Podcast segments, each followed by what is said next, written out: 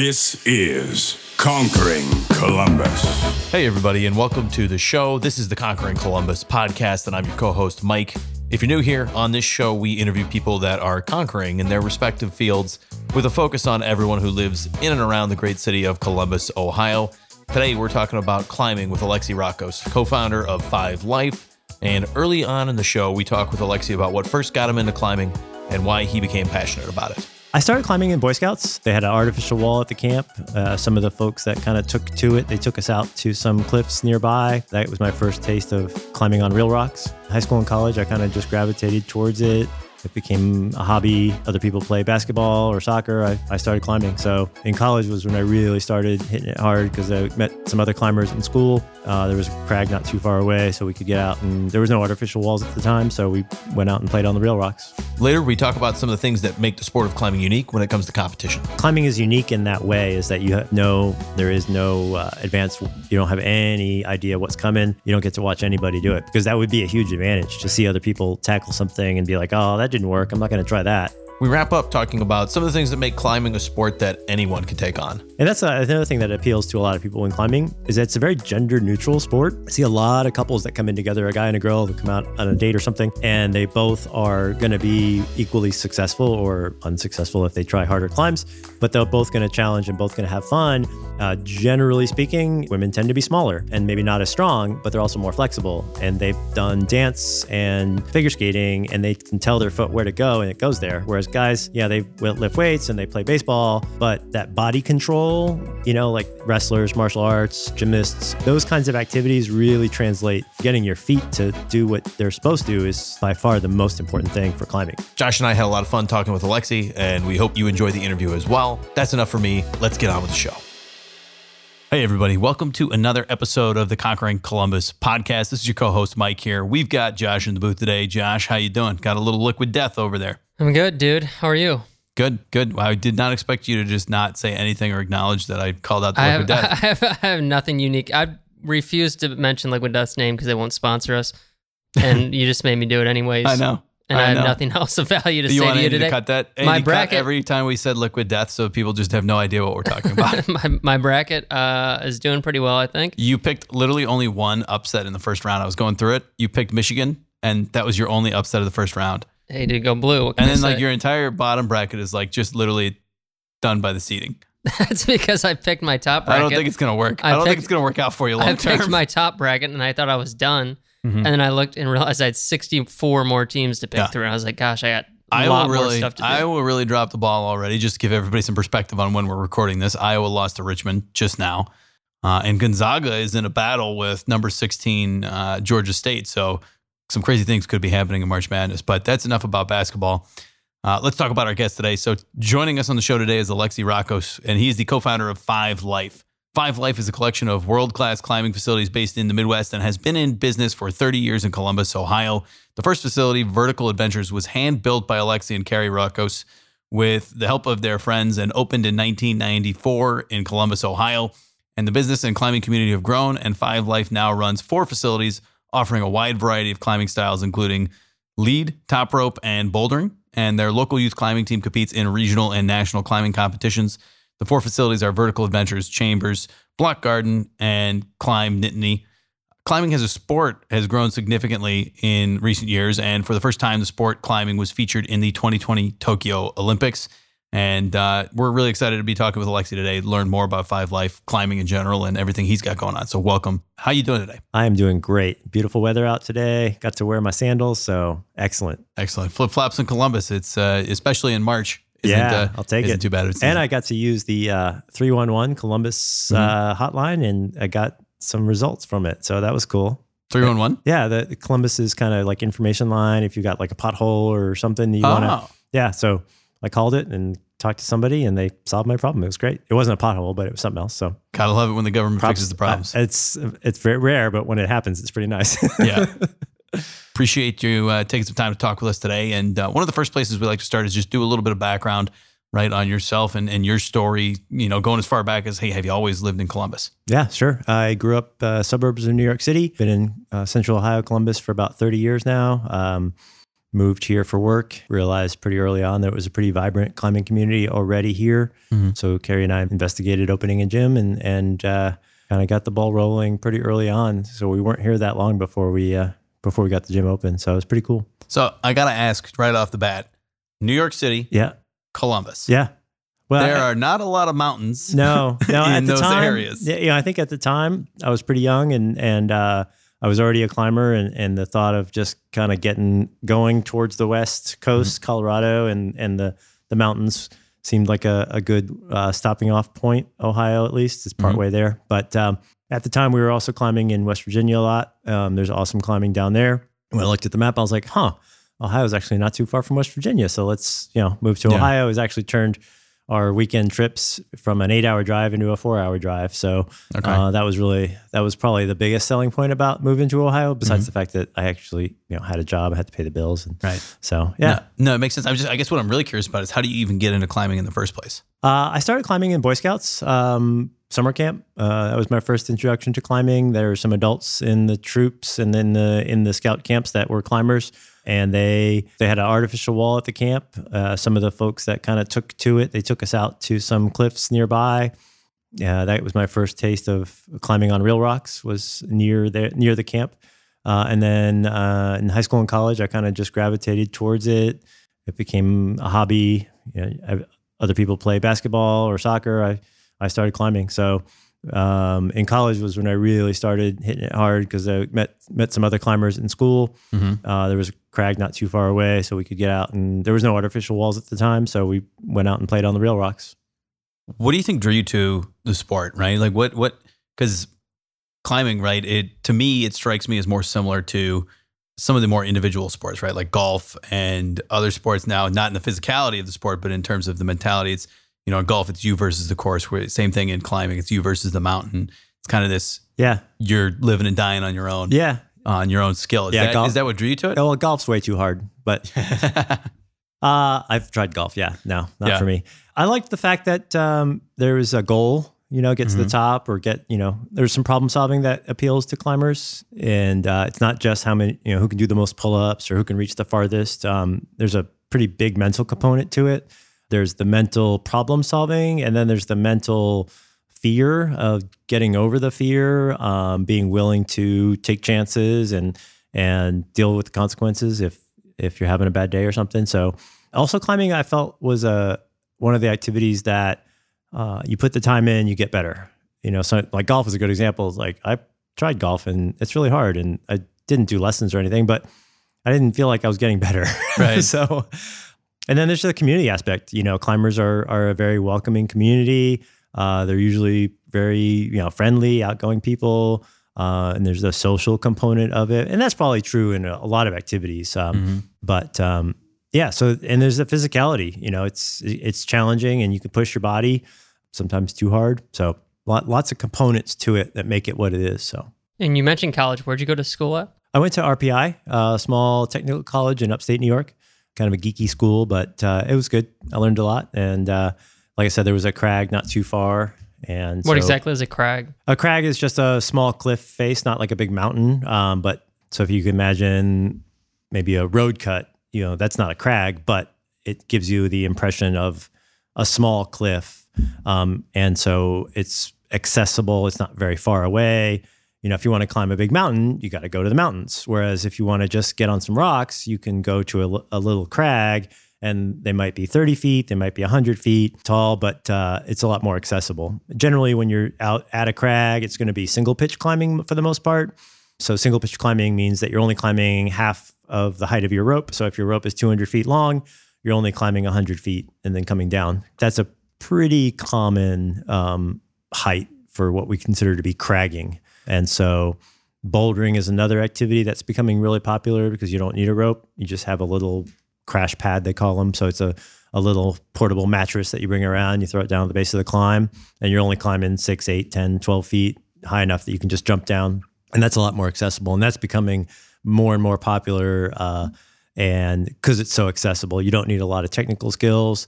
Uh, you don't need a lot of equipment, just a pair of shoes, really. Uh, and um, so bouldering is becoming, you know, when I started climbing, very few people bouldered. Um, and uh, partly just the evolution of the sport. Bouldering is becoming its own thing.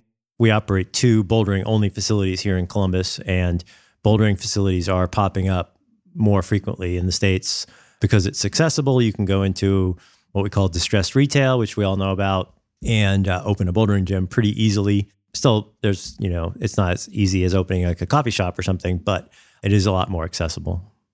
And so when you first started, was there any fear behind it? Like, did you have any uh, anxiety with heights that you worked through just because you were passionate about it, or was it just like the adrenaline? A little bit of both. I think that for me, it was the learning about the systems was what enabled me to deal with the fear. So, you know, I still don't enjoy, you know, if, say if I'm standing on the edge of a cliff without being hooked to anything, that's not a real enjoyable moment for me. So I don't do that. Try try not to do that. Um, but once you learn about the equipment and how robust it is and how simple everything is, then when you're and you know you have confidence in your setting up of the equipment, that makes dealing with that a lot easier. So, you know, I use the analogy of getting in a car, right? You don't necessarily know how the car works, right? You couldn't build a car, but it's pretty simple. You put your foot on the gas, the car goes, you put your foot on the brake, the car stops, try not to crash into things. Climbing is pretty simple. Uh, there's some key components um, in terms of the you know the equipment and things. So uh, once you understand those kind of key, relatively simple pieces, there are sort of outlying situations that you don't control, weather or or things. But uh, for the most part, the the perceived risk is greater than the actual risk.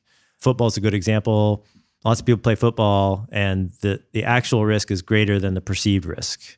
Climbing, the perceived risk is higher than the actual risk. Mm-hmm. So, so free climbing then not on not on your list of things to do. Well, free climbing is uh, the terms I think get a little muddied. Mhm. Um, so free climbing is what we all do. Uh, Yeah. So free climbing is using your hands and your feet to move up the wall. Okay. Uh, so free solo climbing Yeah. is what you've seen in the movies Mhm. and you've seen uh, like that recent- guy who did El Capitan. yeah, Alex like that crazy yep, guy. Yep. uh, uh, you know, he's wired a little differently than Yeah. the rest of us, but uh, he he is who he is.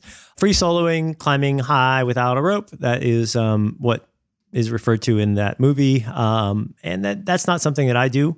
Uh, I will go out and boulder without a rope, but I'm gonna just Mhm. climb up not very high and either climb back down or jump down onto a crash pad. But free soloing, um, you know, it's like playing Frogger on the highway. You're just you're rolling the dice, and eventually you're going to come up short. So, Mhm. um, not a lot of what's the saying? Uh, there are a lot of old climbers, and there are a lot of bold climbers, but there are no old bold climbers. Mhm. So it's kind of a, a, a way to say, you know, you're going to come up short eventually if you do that enough. So, yeah. So when we free climb, we use the rope for protection. Uh, you're attached to it, and your belayer manages the rope for you. That's 99.999% of the time, that's what's happening. So there are some other ways to do it, but that's not real common.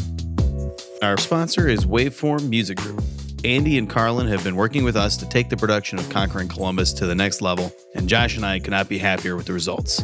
Outside of podcast production, Andy and Carlin are experts in songwriting, music production, and sonic branding for companies of all sizes. And to learn more about them, head to their website, createwaveforms.com. That is createwaveforms.com, and tell them Conquering Columbus sent you.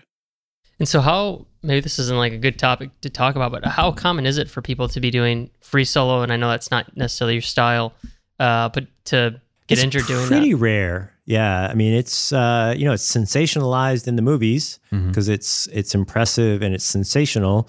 Uh, but there's lots of things in the movies that they make sensational that aren't real life. You know, Mhm. like catching an arrow doesn't Right. work.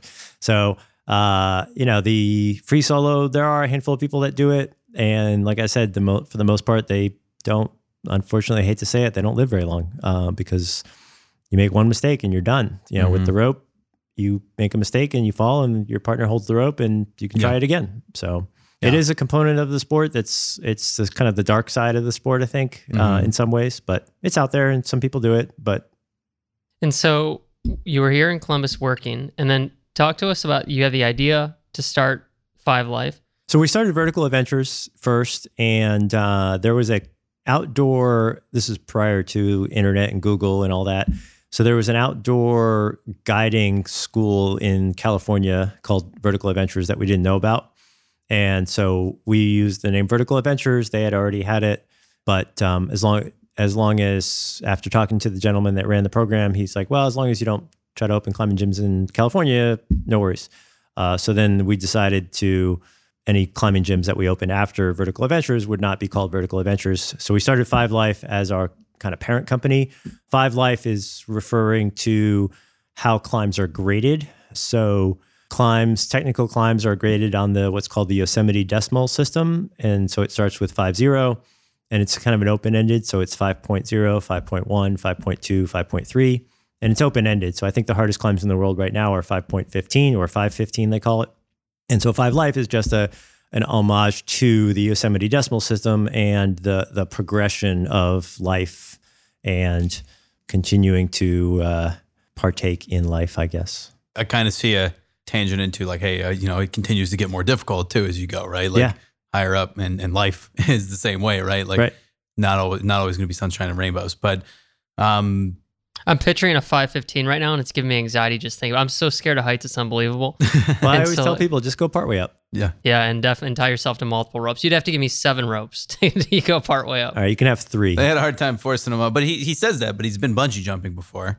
yeah, I've never bungee jumped. Yeah, I enjoyed it. I thought it was a lot of fun. So I feel like I'd probably also enjoy climbing, but haven't done a lot of climbing. So I guess I'm curious, right? Like when you open up Vertical Adventures, um, you said there was a good climbing community in Columbus, but was there enough of a climbing community to support that, or did you guys kind of have to market and educate people on on climbing and get more people to come out?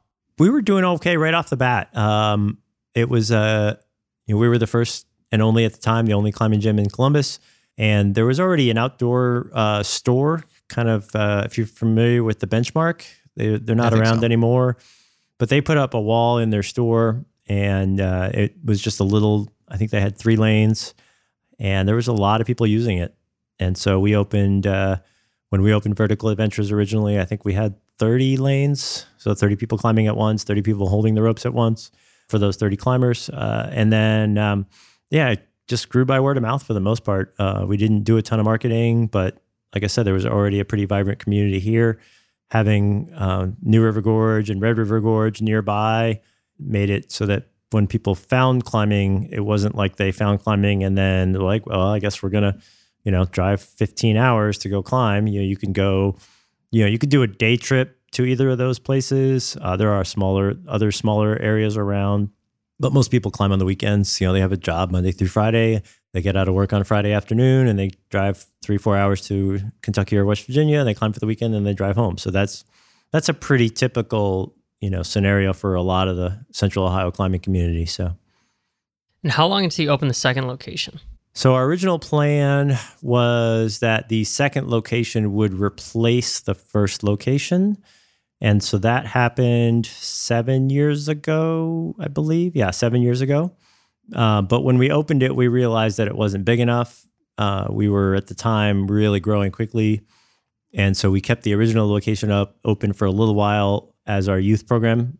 Uh, and then once we had our other two locations open here in Columbus, Chambers and Block Garden, which are the bouldering locations. Then we closed. It was also during the pandemic, so uh, we closed the original location uh, and consolidated all the youth programming into our existing other three existing facilities. And then also during COVID, we opened Climb Nittany in State College, PA. So why the expansion? Why a new market? What made you guys want to open up in a different location? Opportunity presented itself. Uh, there was a, um, a gentleman in State College that approached us. He's like, "Hey, there's a pretty you know robust climbing community here. There's no climbing gym. The university has a small wall, but there was no place for people." And so we kind of did a little bit of research and decided that it was actually a good fit. Having some experience as far as Columbus and being a college town, we thought that would give us a little bit of a head start as far as the college, you know, Penn State, but it's a really different town. It's a different market. You know, Columbus is much bigger than State College, uh, so it's it's a different animal, but it's it's working out pretty well. So all the all the locations now we got State College. Uh, the one in Columbus is located where here in Columbus? Uh, so we have three in Columbus. Vertical Adventures, our main location is up on the north end of town. If you're familiar with the continent, uh, that we're up near there. We're not in the continent. We're just north of there, uh, and that's our biggest facility, fifteen thousand square feet, uh, bouldering and rope, lead climbing, top roping, everything. And then Chambers and Block Garden are our two bouldering only locations. Chambers is just right around the corner from here. on Chambers Road, right across from Meister's, if you're familiar with that. And then our newest location, Block Garden, is down ta- downtown near German Village. It's uh, across from the old uh, police impound lot on Whittier. So it's a, a converted warehouse. Did you bring on any partners at any point? We did, yeah. We started our original business again, me and Carrie, and then another gentleman. And very early on, even before we opened, we we realized that all three of us together knew that he didn't really want to be a part of the business long term. He he was like, "I'll get we'll get going, and you guys can buy me out." So we did that pretty early on. Uh, that worked out well for everybody. And then just before we opened what we call the big gym, uh, the main location there, we took on uh, some additional partners uh, to get that going. So And so today we've got four locations, three locations. correct, four four, Four total. Yep. locations. And what are you what are you guys big initiatives right now? What are you working on right now as we kind of exit from well, hopefully knock on all the wood, fingers crossed, exit Yeah. the pandemic. Yeah, uh, just grow the existing facilities, uh, make sure that those are all humming uh, the way we want them to be. Investing in the youth program, we're just we just recently hired a, a new coach. She used to be a professional lifeguard in LA. She's a former professional surfer and skateboarder. Hasn't been climbing that long, but competed on a really high level in other other sports, uh, both in skateboarding and surfing, both movement sports. And so she's going to be our new youth head coach. I think having somebody like that that competed at a high level is one of the things that we were missing in our youth program. So we've had a successful youth program. We've had really successful, strong climbers in it, and in the past and currently. So I think to grow it to the next level, that's going to be what she's going to bring to the table. And Oh, what is is it- it? Oh, I was gonna say, what does the community look like now? Uh, it's really diverse. Uh, younger, older. We've got three year olds climbing. We got eighty year olds climbing. Uh, we got everything in between. So Eighty year olds climbing. Yeah. Oh yeah. All ages. So uh, members, uh, we have, you know, the majority of the people that use the facility are members. They come two or three days a week. Uh, some people climb once a week. Some people climb more often than that. Uh, we still do a lot of groups, birthday parties, scout troops, youth groups, that kind of thing. Uh, a little bit of everything. So church groups, work groups. A bunch of people from an office will come together and come and climb after work for a little while, or you know maybe do a long lunch or something and come and climb, use the facilities. So uh, yeah, just continuing to to grow those existing facilities. No no plans right now to expand. Uh, opening two during COVID was challenging, so it's going to take us a few uh, minutes to get our bearing as, far as what what the world's going to look like coming out of COVID. no, it makes a lot of sense. What I'm curious about is what does a climbing competition look like? So you guys you guys have youth competitions and I've I've watched the Olympics. Is it all like the Olympics where it's just speed up this That's a great question. There are adult and youth competitions, and they are generally formatted the same or very similarly. There's speed climbing competitions where they set two identical ra- routes relatively easy and they just race. For the world championships, that's done on a 15 meter wall. And I believe the current world sec- world record, I believe, is just under five seconds, and that's a standard route. It never changes. Just like the you know 100 meter dash, if you want to have a championship event, you know the surface has to be the same. Everything, the lines have to be the same. So if you're going to do uh, a world championship event or a Olympics, it has to be on a quote unquote certified wall. Uh, we have a, a 10 meter wall at our gym, so it's not tall enough to do championship events like that. But typically nowadays, big events are done like in big arenas.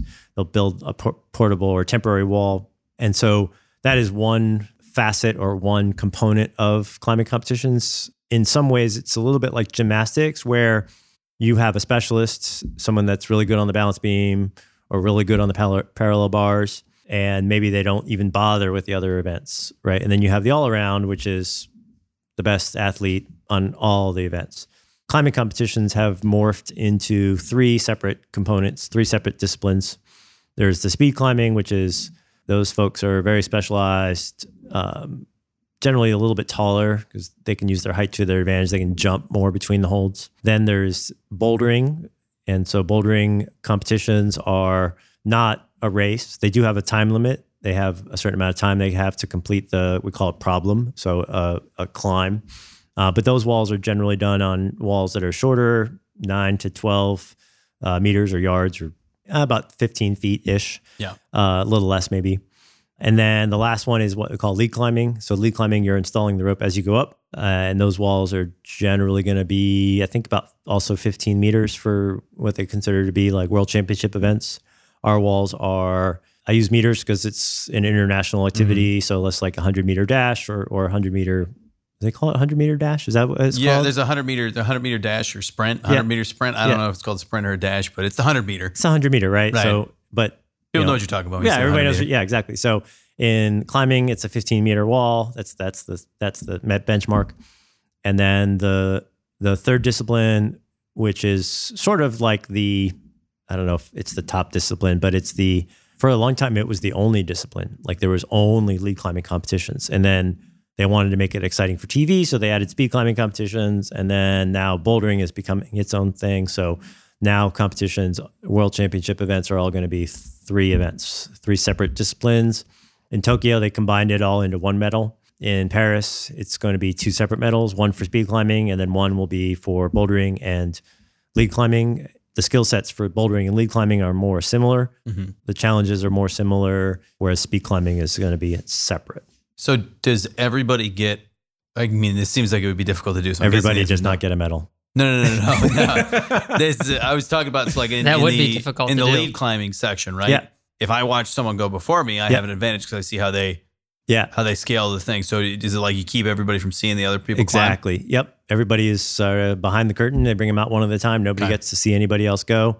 Uh, the only other sport I can think of that does that, surprisingly enough, is equestrian events. They don't Mm-hmm. get to see the course beforehand, and so I think so. I'm not an equestrian person, but climbing is unique in that way: is that you have no, there is no uh, advance. You don't have any idea what's coming. Mhm. You don't get to watch anybody do it because that would be a huge advantage to Right. see other people tackle something and be like, "Oh, that didn't work. I'm not going to try that." So. Right. Hey, everybody. Mike here. We're going to take a quick break to talk about one of our sponsors, One Columbus. And we are very excited to partner with One Columbus. They really, really share the same vision as us here at the Conquering Columbus podcast, which is uh, really building up the Columbus region to be one of the most prosperous regions in the United States. And One Columbus serves as the business location resource for companies across Central Ohio and around the world as those companies grow, innovate, and compete within the global economy. And they help us lead a regional growth strategy that develops and attracts the world's most competitive companies, uh, grows a highly adaptive workforce, and prepares our communities for the future, inspiring innovation across the board. Their mission really is just ensuring the Columbus region is a vibrant place to build businesses and careers. So, again, we really appreciate all of their support. You want to learn more about them, go check out their website, columbusregion.com. That's columbusregion.com. Thanks so much for tuning in. We'll be right back into the episode. And so with lead climbing, you're talking about installing installing the rope as you go up. How does that work? So there's carabiners on the wall every every three feet or meter, I guess, if you're in, in Europe or everywhere else but here. And you clip the rope in as you go. So And pretty that's- straightforward. And that's Because you climb authentic. up, you unhook, like you unhook down here, click up here. Uh, actually, just leave them all clipped. So Oh. at the end of the day, you have you know you start off, you clip the first one, and then you go another another meter approximately, and then you clip the next one. Got so now it, the, the ropes rope runs the ropes all the way running through through all of them. And that so that's where I'm like I'm like you're not going back down and unclipping No, and then yeah, going just back keep- up and clipping Yep. again. And to simplify That it a little safer. bit, yeah, to simplify it a little bit, in lead climbing, whoever gets the highest wins, and they try to build the routes progressively harder as they go as you get higher.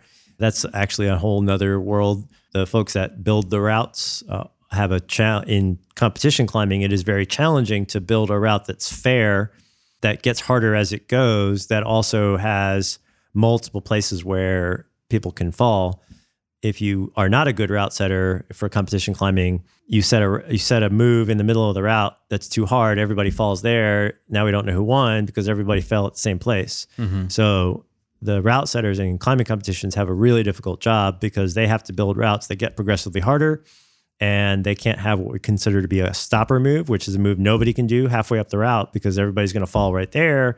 And now we have no way to split up. There's no there's no way to know who got Mhm. higher. So the route setters in climbing competitions, it's a really challenging job is to build those routes that get progressively harder, that are fair. So you don't want to just make the holds farther and farther apart because then all you're going to know is who the tallest climber was, not who the best climber was. Right. And so when you're climbing in the wild, let's say, um, Hmm. are you do you're doing lead climbing out there? I would assume most Yeah. of the time. Yep. So there's a, a couple of ways you can do that outdoors on real rocks, you can do what's called sport climbing, where somebody has gone and installed eye bolts in the cliff ahead of time, and you just need a couple of carabiners called quick draws that you can connect your rope. So you connect one to the eye bolt on the rock, and then you can connect your rope to that, and you install those as you go. Or if you're climbing someplace where nobody has installed those bolts ahead of time, then you can install your own temporary protection, they call it. Uh, so you would put that in and take it out, but you can still lead. You can still uh, install your rope as you go. So how do you shoot something into a rock? They use uh, hammer drills, cordless hammer drills, or the old way of doing it was with uh, pitons. Uh, so it's basically a spike with a with a hole on the end of it that you would hammer into a, a, crack in the wall. That's still done, but not very much anymore. It's it's definitely when you then take that out, you're damaging the rock. Whereas when you put the eye bolt in, yes, you're damaging the rock, but it's permanent, and so it's a little less frowned upon, I guess. Mm. So you'd climb the whole thing with this hammer drill in your hand. A lot of times, what they would do then is they would actually rappel down from the top, and they would install the bolts uh, while they're rappelling down, so they're lowering themselves down the rope. And they've got and then climb up, and then they would install the bolts. And usually, what they'll do is they'll do what's called top roping first. So they will they'll see a section of cliff that looks climbable. Uh, so they'll set up a top rope on it first, anchor at the top to uh, either set up something on a tree or uh, maybe a couple of bolts at the top, and then run your rope through the top anchor first. And they'll climb it on top rope first to make sure that it's something that is worthy of being bolted. And if the rock is of good enough quality and the climb makes sense, then they might bolt it.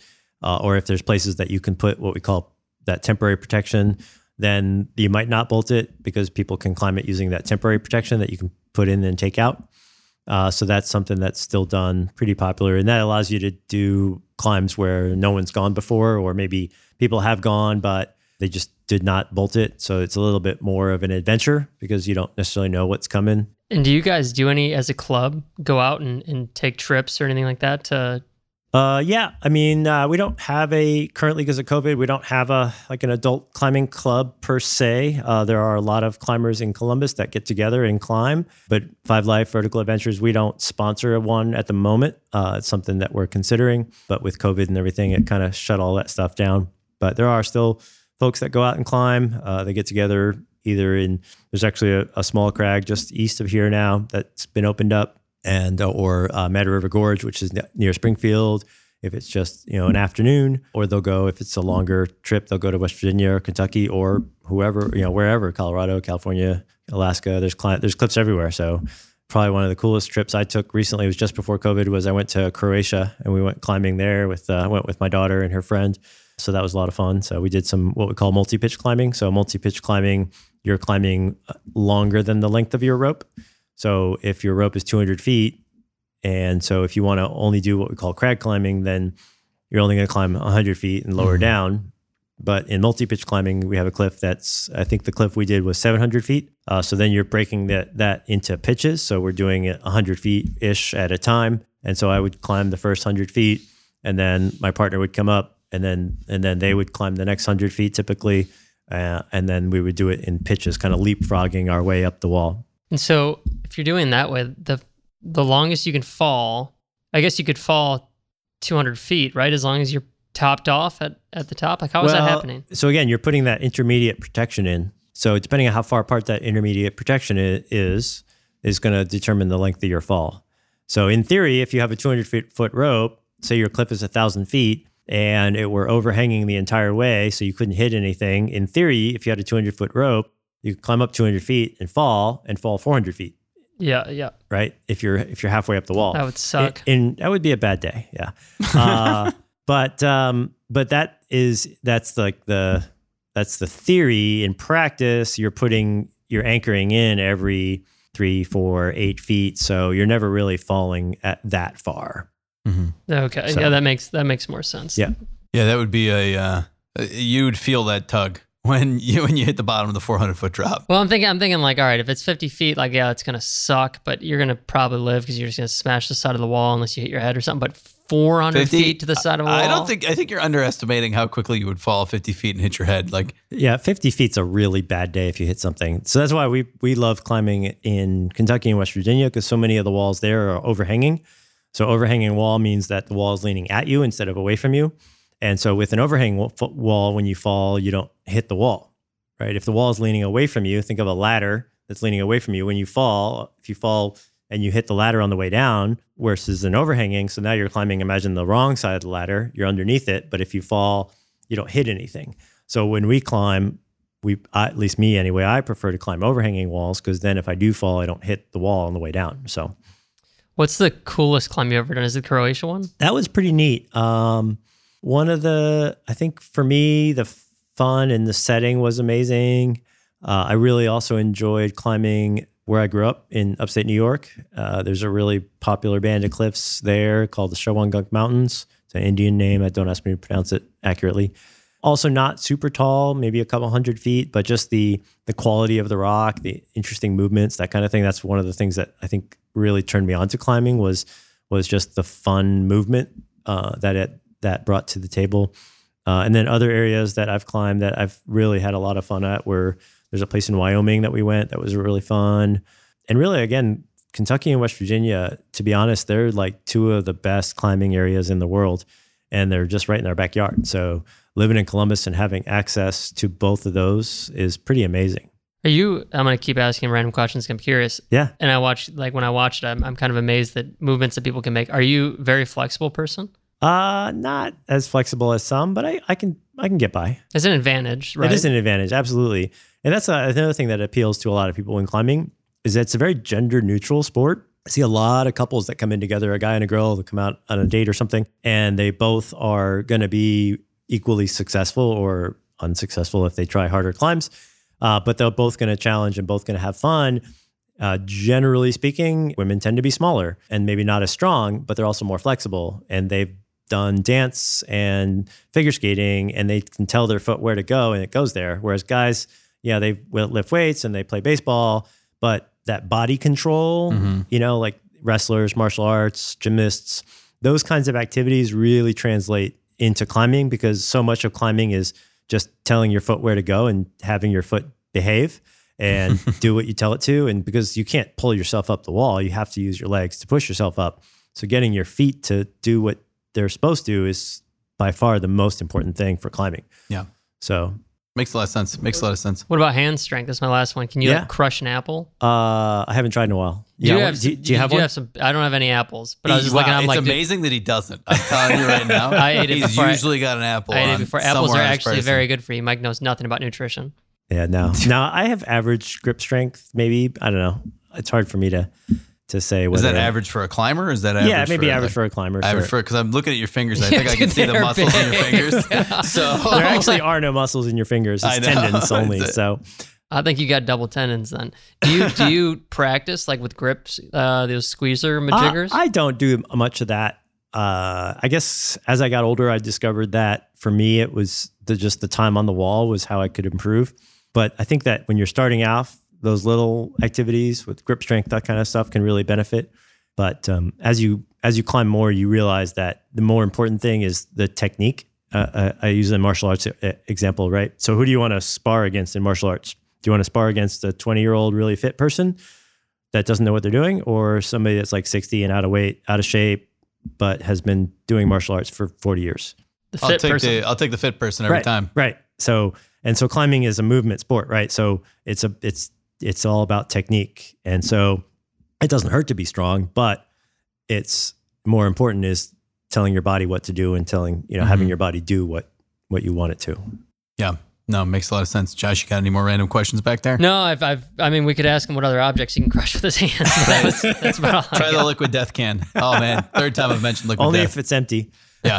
Um, I think that's a good place to kind of head towards some of our last questions of the show, Alexi. So, first one, you have any advice for our listeners? And our listeners are typically, right, they're going to be in Columbus area. They're Yeah. interested in entrepreneurship and business and just young professionals, right? All, all, all kinds of walks of life, Yeah. but they're interested in learning why, you know, how people got to where they are. Right. Yeah. I think um, you know, doing something that you're good at is really important. So whether that's crunching numbers or climbing or whatever, uh, find something that you're good at because if you're good at it, you're going to enjoy it, and when you enjoy it, you get better at it. So whether that's making coffee or brewing beer or cooking or whatever, you know, figure out what you what you enjoy And, you know, who is it that said the figure out what you enjoy and you'll never work a day or something? I forget what that quote is, but Oh man, I don't know. I know what you're talking about Yeah. though. yeah, It's an old one. it is. But it's- Abraham but it- Lincoln, right? But it's pertinent, right? like, so you want to enjoy, have fun, right? That's our number one rule in the gym. When you go, when you look at the gym rules, Mhm. there's lots of like, you know, don't run, no chewing gum, but the first rule is have fun, right? Mhm. So that's that's our philosophy. Have fun. That's that's the most important thing. Um, and then part of, I think the other part of climbing that I haven't talked about was trust. Uh, when you're climbing and someone's holding your rope, you have to trust that person. Mhm. And so learning how to trust people is something I still struggle with, but is something that is really important in all walks of life. Uh, you get in the car, you're the passenger, you trust the driver. Uh, if you're in business, you got to trust your employees, you got to trust your partners. Uh, so uh, that is, is is the hardest thing I think for me, and is something that I still am still trying to improve on. So Our last question on the show, Alexi, is uh, centered around the theme here on Conquering Columbus, and that is live uncomfortably. So, without telling you too much about uh, why we chose that particular phrase, what do you think of when you hear it? How does it apply to your life and career? Uh, living uncomfortably. So putting yourself in positions that are not necessarily things that you do all the time. I think that when people get into a routine and they get comfortable, it's easy to just keep doing the same things over and over again. So I think that living uncomfortably means learning new skills, uh, means failing. We always say falling isn't failing. Falling is that means you push yourself and pushing yourself is good. I think that's probably what I would throw out there as, as living uncomfortably. So I think it's a fantastic answer. And Alexi, thanks so much for joining us. We really appreciate your time talking about Five Life and climbing. yeah, it's awesome. Yeah, Conquerors, thanks so much for tuning in. If you enjoyed that interview, you want to hear more just like them, go ahead and hit that subscribe button. You'll get interviews and episodes just like this every week on Mondays. Uh, and if you want to learn more about Five Life or any of their locations, go ahead and visit Uh, five dot life. Five Dot Life and uh, look them up on the internet. Go try out some climbing. And uh, again, thanks so much for tuning in. Appreciate all your support. We'll talk to you next week.